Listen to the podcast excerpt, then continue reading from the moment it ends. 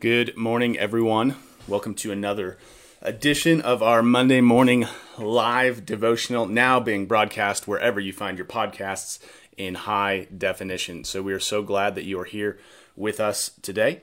Um, I do want to this week we, we, are we're starting to to schedule the interviews for um, a new kind of series we're going to do on the podcast channel, which is um, my working title right now, if you have a better one, I'd love to hear it. It's just called Discipleship is for Dummies. Um, and we got some people lined up that are in our church, used to be at our church, working other places that are, are friends of the church um, that kind of give us an insider look on, on what does it look like uh, to live a lifestyle of discipleship, a culture of discipleship. Um, because I think oftentimes we think too concretely um, and too uh, uh, formally about discipleship, and those things are important, like going through a book study together with somebody doing a deep Bible study on the book of Romans. Those are good. But what does it actually look like to have a culture of discipleship um, in your life? Because I think it's simpler than we make it out to be. And so we're going to have a series of interviews coming out. Um, hopefully, I'll start recording some of the first ones of those this week. And then um, when we get a couple of those loaded up, we'll start releasing them. And those will be on the Sovereign Hope Church podcast channel um, for you to hear as well. You can find that on iTunes um, or Google Podcasts, or I think it's on Spotify. Spotify's maybe the cooler, trendier place to be. Um, so you can find it there, but we are continuing to cruise through the F260 Bible reading plan. Hopefully you've enjoyed this as well. Actually missed a couple days last week. We had a friend in town um, and he got up earlier than me, and so uh, he stole my Bible reading time. But it was a great discussion to have with a brother in Christ um, about his life and, and what's going on there. But uh, we're we are in John 11 and Matthew 21 today, and so we're looking at the story of Lazarus in John 11, and then in Matthew 21 there's the story of Jesus' um, triumphal entry into Jerusalem, uh, kind of beginning the last saga of Jesus' ministry in Jerusalem. But for the sake of discussion today, uh, we're going to focus on John 11. There's a lot going on in John 11, and so that's where we are going to kind of camp out. So I'm going to give a summary of what we see in John chapter 11. And this is probably uh, one of the Bible stories that you maybe have heard. Um, it's the raising of Lazarus from the dead. And it begins in chapter 11. And there, a certain man was ill. And one thing we learn is it's no just certain man. This man is a friend of Jesus. And um, we have met at various times in the gospel accounts Mary and Martha, two sisters, and Lazarus is their brother. And so Mary uh, sent word to Jesus saying, Lord, he who you love is ill. And then Jesus says, This illness does not lead to death. It is for the glory of God, so that the Son of God may be glorified through it. And then what we see is Jesus actually, so Mary and Martha send um, word to Jesus, who is not where they are. Um, they are down south of where Jesus presently is, and Jesus is up north um, across the Jordan. And so what happens is he actually stays away from Mary and Martha and Lazarus uh, for another two days. And then at the end of the two days, uh, he says, hey, let's go back down to Judea again to his disciples. And his disciples know that at this point, Jesus is kind of the rebel rouser in this area. And there are people who are frustrated with the claims of Jesus being a Messiah. Um, from the religious community, there's uh, the secular government officials who are watching kind of cautiously about this man who's claiming to be king, thinking he might be a political threat. And so I say, Rabbi, if we go south, people are going to stone you um, because that's where you're more well known and there's a greater level of hostility. And then Jesus says, If anyone walks in the night, he stumbles because the light is not in him. But if anyone walks in the day, he does not stumble because he sees the light of his world, which I love. Jesus' answers to his disciples because it really makes them think. He doesn't give easy answers. Jesus is always causing us to think deeply. Um, he's not telling us uh, what to think. He's actually shaping how we think, um, and that's one of the great things about following Jesus. Is a bummer is there's no easy answers. Um, there's no simple uh, overly reduced packets of knowledge, but the truth is, Jesus wants us to think differently because of who he is. And so what happens is he tells his disciples that Lazarus has fallen asleep and he's going to go wake him up. The disciples are confused because they say, well, if he's asleep, he'll, he'll, probably be able to wake up on his own. Um, but Jesus says, no, no, no, you don't understand. Lazarus has died. And for your sake, I'm glad I was not there so that you may believe, but let us go to him. And then Thomas says something important um, that we'll see and come back to in a little bit. Thomas says, Well, I guess we'll go with him so we might also die with him, speaking of Jesus. And so he came, he, he comes back to Bethany, which is where Lazarus and his family are.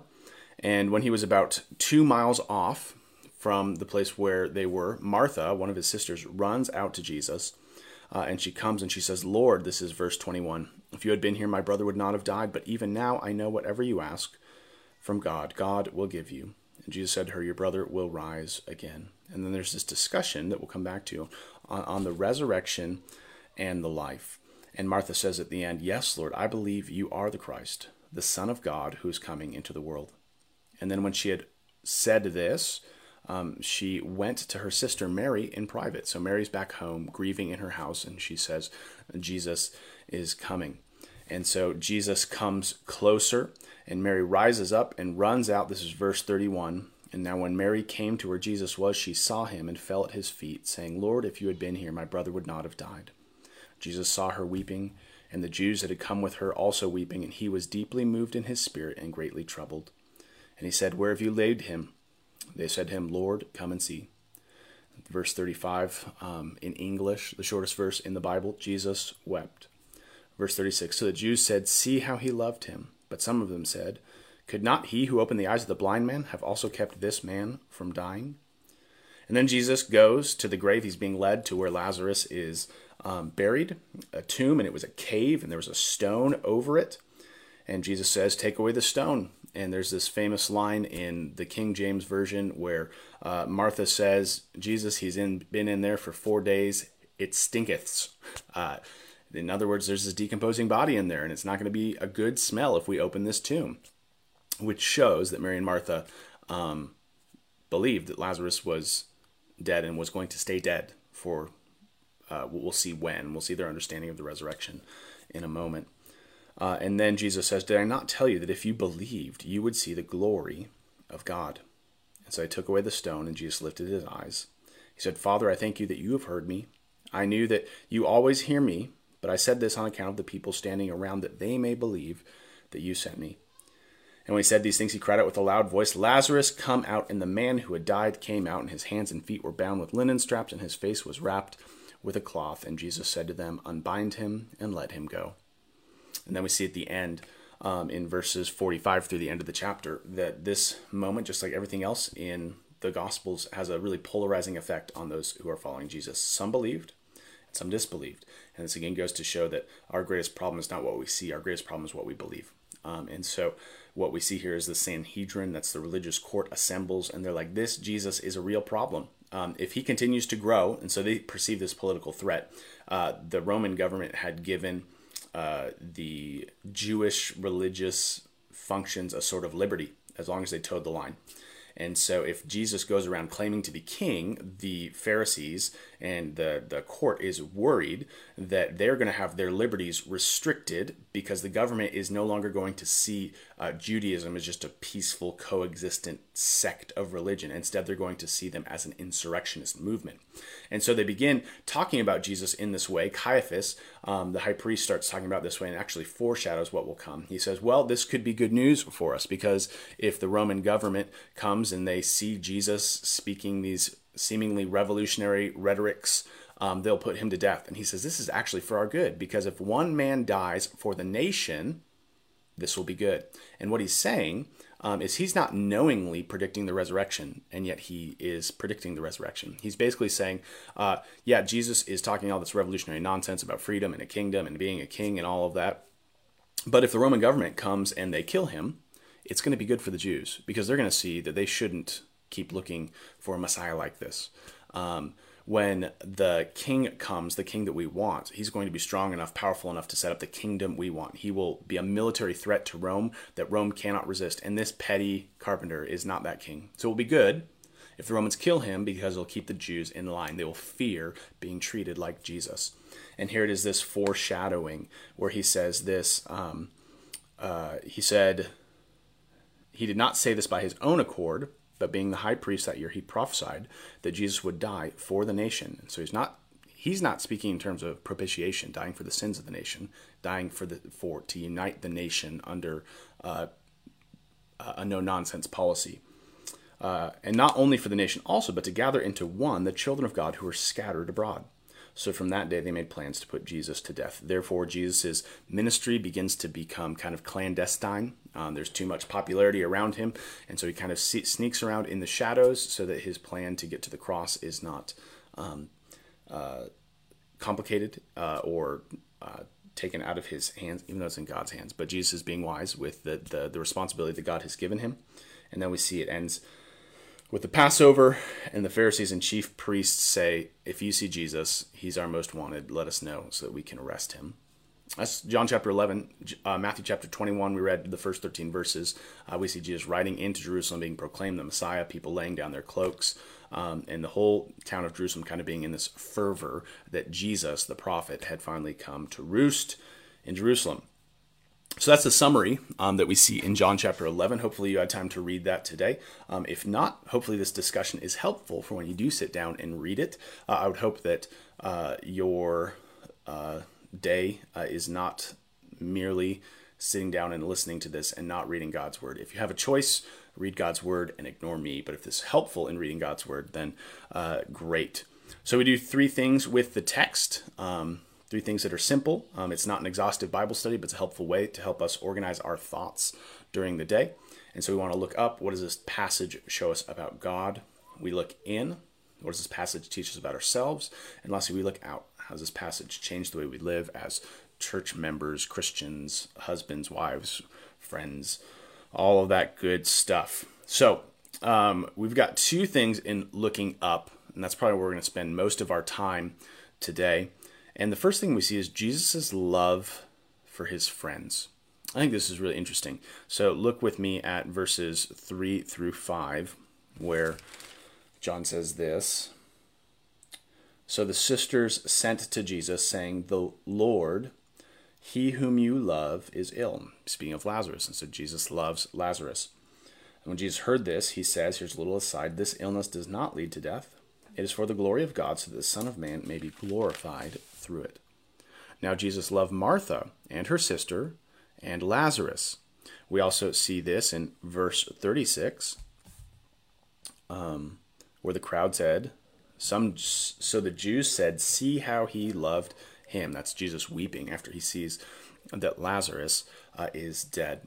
And there's this uh, really, I think we tend to have polarizing views on the emotional life of Jesus. Like some of us think of him as just being this uh, stoic, emotionless figure on one hand, and the other one uh, being this. Sorry if you hear that. It sounds like my children are pulling each other's teeth in the other room. Um, uh, either seeing Jesus as this stoic, emotionless figure, or Jesus as just this soppy, wet, emotional mess.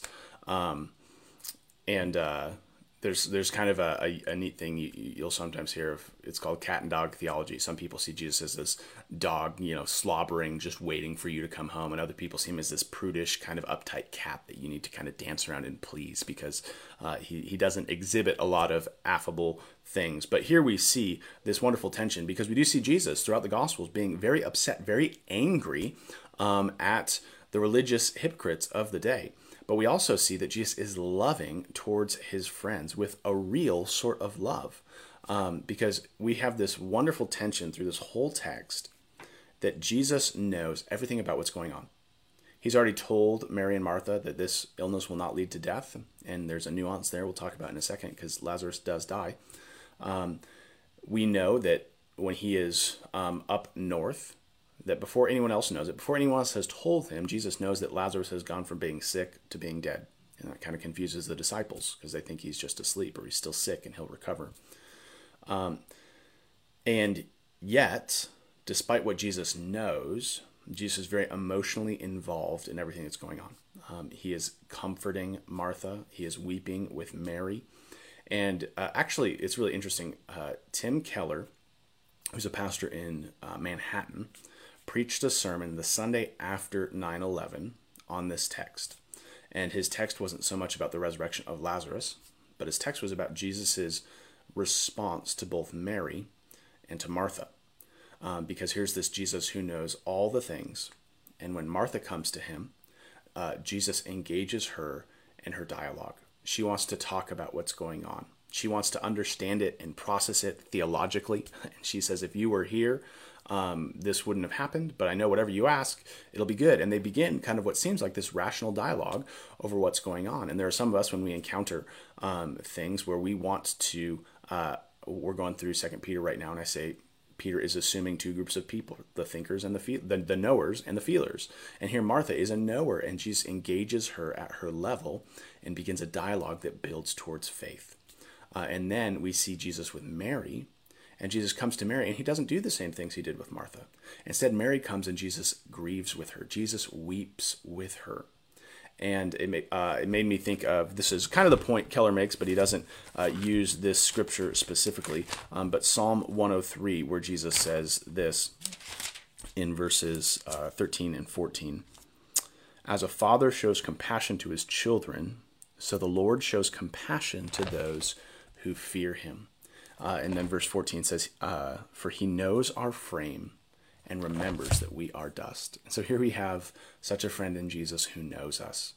Um, he knows you intimately. He knows me intimately. And um, there are times where I try to parent just my four children with a cookie cutter mentality of what parenting looks like. But I realize that each of my kids responds differently, and I don't fully know what works to care for them. But Jesus, as our true friend, and God, as our Heavenly Father, knows exactly what our hearts need in the moment, and He has promised to draw near to us. But that drawing near is not easy because remember, their brother is dead. There's real grief here. And yet we see in this Jesus' immense love that when we look at ourselves, we can trust that that love continues to us, that we are friends of Jesus as well, though not in a physical timeline like Mary Lazarus, Mary, Lazarus, and Martha. And so Jesus has great love for his friends, and we should take great hope in that. Um, that if we are a friend of God through faith, all of that love is for us. Um, he wants to come and he wants to come with the knowledge of the one who created you and comfort you where you are weak. That's the first thing we see is Jesus' love for his friends. Next, we see that Jesus is the resurrection and the life. And so, here in engaging with this kind of theological um, dialogue with Martha, who's trying to formulate it in her systematic understanding of what's going on in life, um, Jesus says this. Uh, Jesus says to her, that's to Martha, this is verse 23, Your brother will rise again. And Martha said to him, I know that he will rise again in the resurrection on the last day. And so here's where we need to understand a bit um, the Jewish understanding of the resurrection. Because the Jews did believe in a resurrection from the dead, but it was going to be a one time event that at one point in history, all of those who would die would rise again. And so Martha is believing um, kind of this eschatological, meaning this future oriented hope that, yes, Jesus, I understand that one day Lazarus will rise from the dead. Um, but what Jesus is doing is now he begins to turn this on its head because he's beginning to show the nature and the source of what that resurrection is. That resurrection is not just an some historic point in time, though it will have a historic point in time. That resurrection is tied to the person and work of Jesus Christ. Because Jesus says to her, I am the resurrection and the life. Whoever believes in me, though he die, yet shall he live. And everyone who lives and believes in me shall never die. Do you believe this? Yes, Lord, I believe that you are the Christ, the Son of God, who is coming into the world. And so here we begin to see this Christocentric, this Jesus centered understanding of the whole scope of the world. Because the end hope for these Jews was this resurrection from the dead. And now we see that that is tied to this man, this Messiah. The resurrection is not of the dead is not unconnected from the work of the Messiah, who is himself the resurrection and the life. What Jesus is showing is that the whole scope of life, the beginning and the end, comes down to what you believe about Jesus because he himself has this immense power. He himself is the one who grants resurrection life because he himself is going to be the one who is resurrected ultimately. And actually, what we see in Romans chapter chapter six, um, there there is uh, only one spot in Scripture where God's glory does something and that is in Romans chapter 6, where it says that Jesus was raised by the glory of God. In other places, we see the glory, people can experience the glory, but the only time glory does something is by raising Jesus from the dead. And in that act, that is what Paul calls in 1 Corinthians 15 20, the first fruits. That Christ has risen from the dead as the first fruits of those who have fallen asleep or those who have died. And so, what Jesus is showing here with Lazarus is the nature of the resurrection that Jesus himself would have, that we also will have because of Jesus. Not simply because God, you know, will someday resurrect us, but because of what Jesus has done and his power to take away our sins and grant us life. And one thing we see here is, is we need to make sure we have um, an actual hope in the resurrection from the dead. Do we actually understand that? And if we understand that, that doesn't lead us to vast speculation of when this will be and counting the newspaper headlines of what's going wrong with the world. It leads us back to Jesus. Do you believe this? That I am the resurrection and the life? That whoever believes in me shall die, but they will also live. And so we see this Christocentric understanding that Jesus is bringing into Mary's life. And the next thing we see is, is something that I love um, because Jesus uh, says this in verses 41 through 43. So they took away the stone, so they're at the tomb, and Jesus, lift, Jesus lifted up his eyes and said, Father, I thank you that you have heard me. So pay attention to what he's saying. I thank you that you have heard me. And I knew that you always hear me, but I said this on account of the people standing around, that they may believe that you sent me. When he had said these things, he cried out with a loud voice, Lazarus, come out. And I love this window into the relationship with God the Father because here we see this inner working of the Trinity again. But we see that Jesus is basically saying, God, you hear me. You've always heard me. I could whisper in my secretest heart, Lazarus, come out, and he would come out. But what he does is he says, I'm about to yell. I'm about to yell loudly, but it's for the sake of those who are around me. And so there's this wonderful thing where we, we kind of imagine, you know, Jesus yelling boldly like it's the, the strength of his words that's going to roust Lazarus from the dead. But Jesus did not need to yell. He yelled for us. He yelled not so that Lazarus would hear and come out, but that we would hear and believe. That's why he's doing all of this, is to see that he is the one who holds the hope for our life. Jesus is the hope for dead men in a grave, that we would hear him now and believe. And this leads to this wonderful confession by Mary where she says, Yes, Lord, I believe that you are the Christ, the Son of God, who is coming into the world. Jesus is the resurrection and the life, and we, not the guy in the tomb, we who are here, the participants in this story, in our spiritual tombs, are the ones who need to hear Jesus' power, and we need to see it actually in a greater resurrection than Lazarus. And we'll come back to that in a moment. So that was longer, two shorter ones. Um, first, looking in, we, we only have one uh, thing. And I think this is important because of the way in which we understand Jesus' friendship and the way in which we understand Jesus' love in this story. Is when we look in at our hearts, we learn here that we don't get to decide what love is. We don't get to, we, we have this human understanding of love that is shaped by your background with your parents, with your siblings, the, the cultural era you live in. Um, but God created love. God existed in triune perfection uh, before we were created, and in that was love. And so any true love must look first at what that looked like in the Trinity. Uh, not where we do here. And so we often start with a bottoms up view of love, where we say, This is how I've encountered love from my girlfriend or from my wife, therefore, this is how God should love me. But God says, This is how I have existed in love, therefore, this is how I will love you. And so we need to make sure that we're understanding love from the right source and not from the bottom up. And this is important because look at this wonderful tension that comes um, verse 5 Now Jesus loved Martha and her sister and Lazarus. So when he heard that Lazarus was ill, he stayed two days longer in the place where he was. And so here's this almost funny thing that John is doing, but he's doing it for a purpose.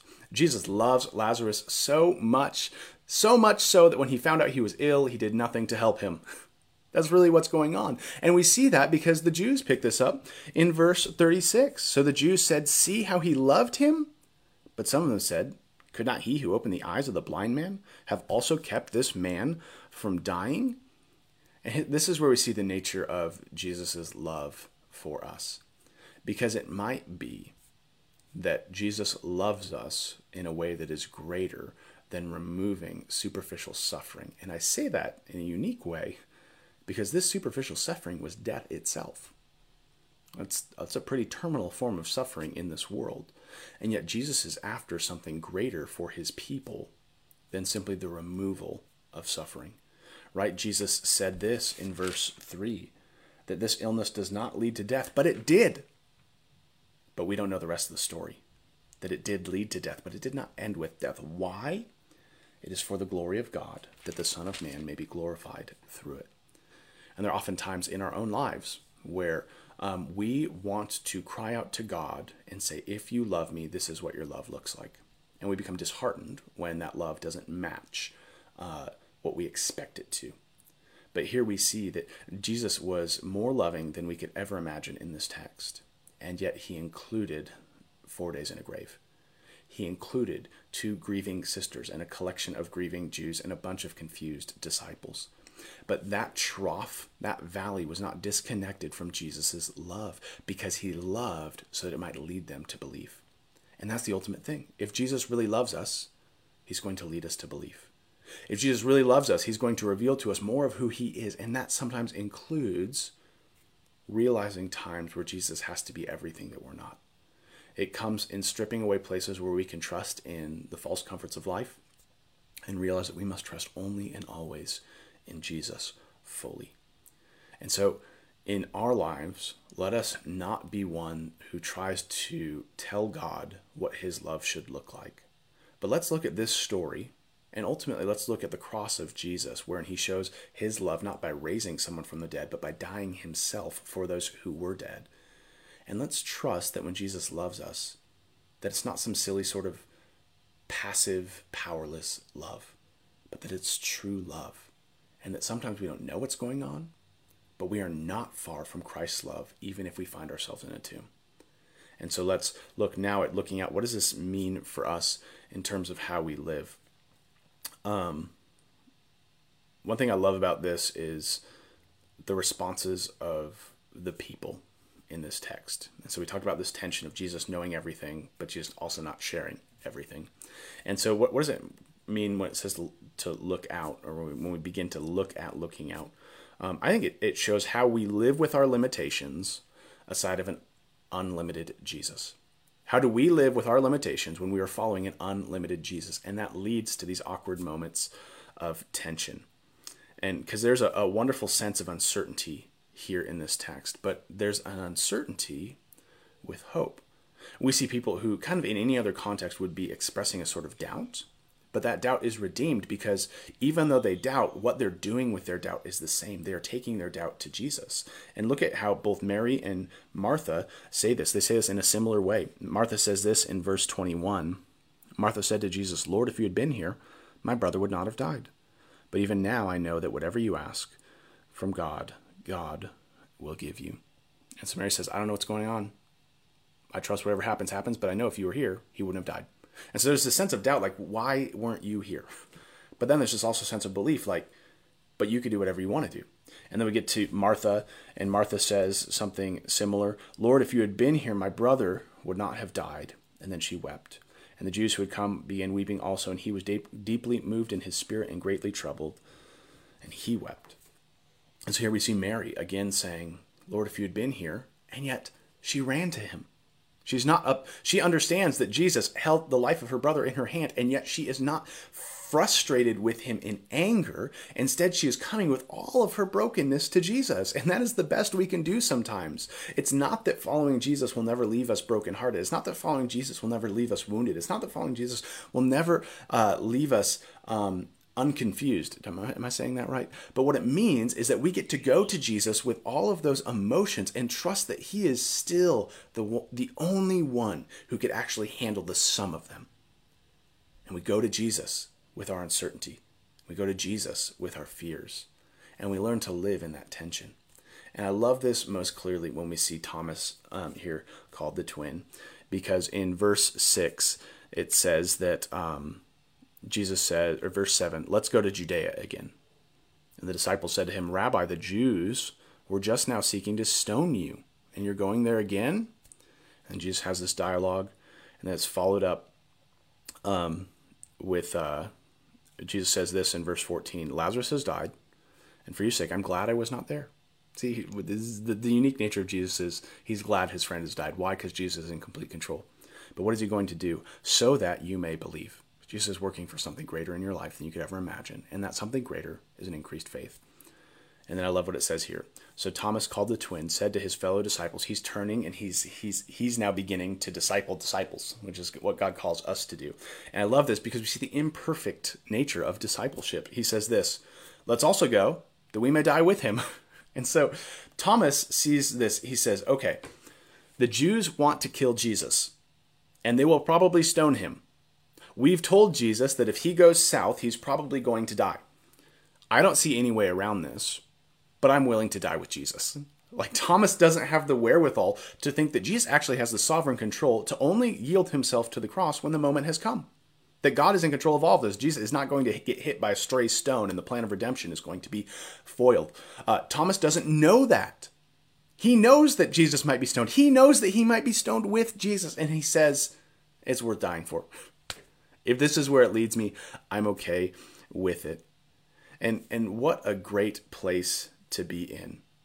That we might see that we don't know the exact outcome of what's going on, but that we might say with Thomas, at least we'll die with him. And we have this wonderful hope in these moments of tension. We don't know what's going on, that we can commit to following Jesus with the same uh, uh, commitment as Thomas, but we actually have a better hope of Thomas. Why? Because Thomas saw Lazarus resurrected, and he's also going to see, perhaps in his lifetime, Lazarus die again. But Thomas, this Thomas, is also going to see and actually doubt Jesus himself when he's resurrected. And because we have seen the resurrected Jesus, we have a greater hope that though we might die with Christ, I hope that we die with Christ we also be raised with Christ. That we know that whatever we encounter in this life is nothing compared to the resurrection life we now share with Him. And so, in these moments where we don't fully understand what's going on, what we do know is that we can continue to follow Christ into what we don't know. We can continue to follow Christ with all of our weaknesses, with all of our fears, with all of our insecurities, and because we have seen someone greater resurrected than Lazarus, we have actually seen that this isn't just true for Lazarus. Through Christ, this is true for me. That if I believe in Jesus, that He takes the wages of my sin and gives me His life, that I might die in this world. You probably will die, save the Lord's coming back. But we will live with Christ. And that means that we could follow Him anywhere. We could follow Him into the stone throwing clutches of the Sanhedrin. And we can know that we're exactly where we want to be because we are with the one who loves us. Let's pray. Lord Jesus, I thank you so much um, for your word. I can only imagine um, the emotions of the people who saw all of this happening the confusion, but also the clarity, the sorrow, but also the joy. And so, Lord, I pray that you give us eyes to see your resurrection from the dead and its implications in our life. I pray that whatever happens in our life, it might be for your glory, in that we have a greater confidence of our belief in Jesus the Messiah, the one sent from God into the world. Lord, we pray all these things in your name. Amen.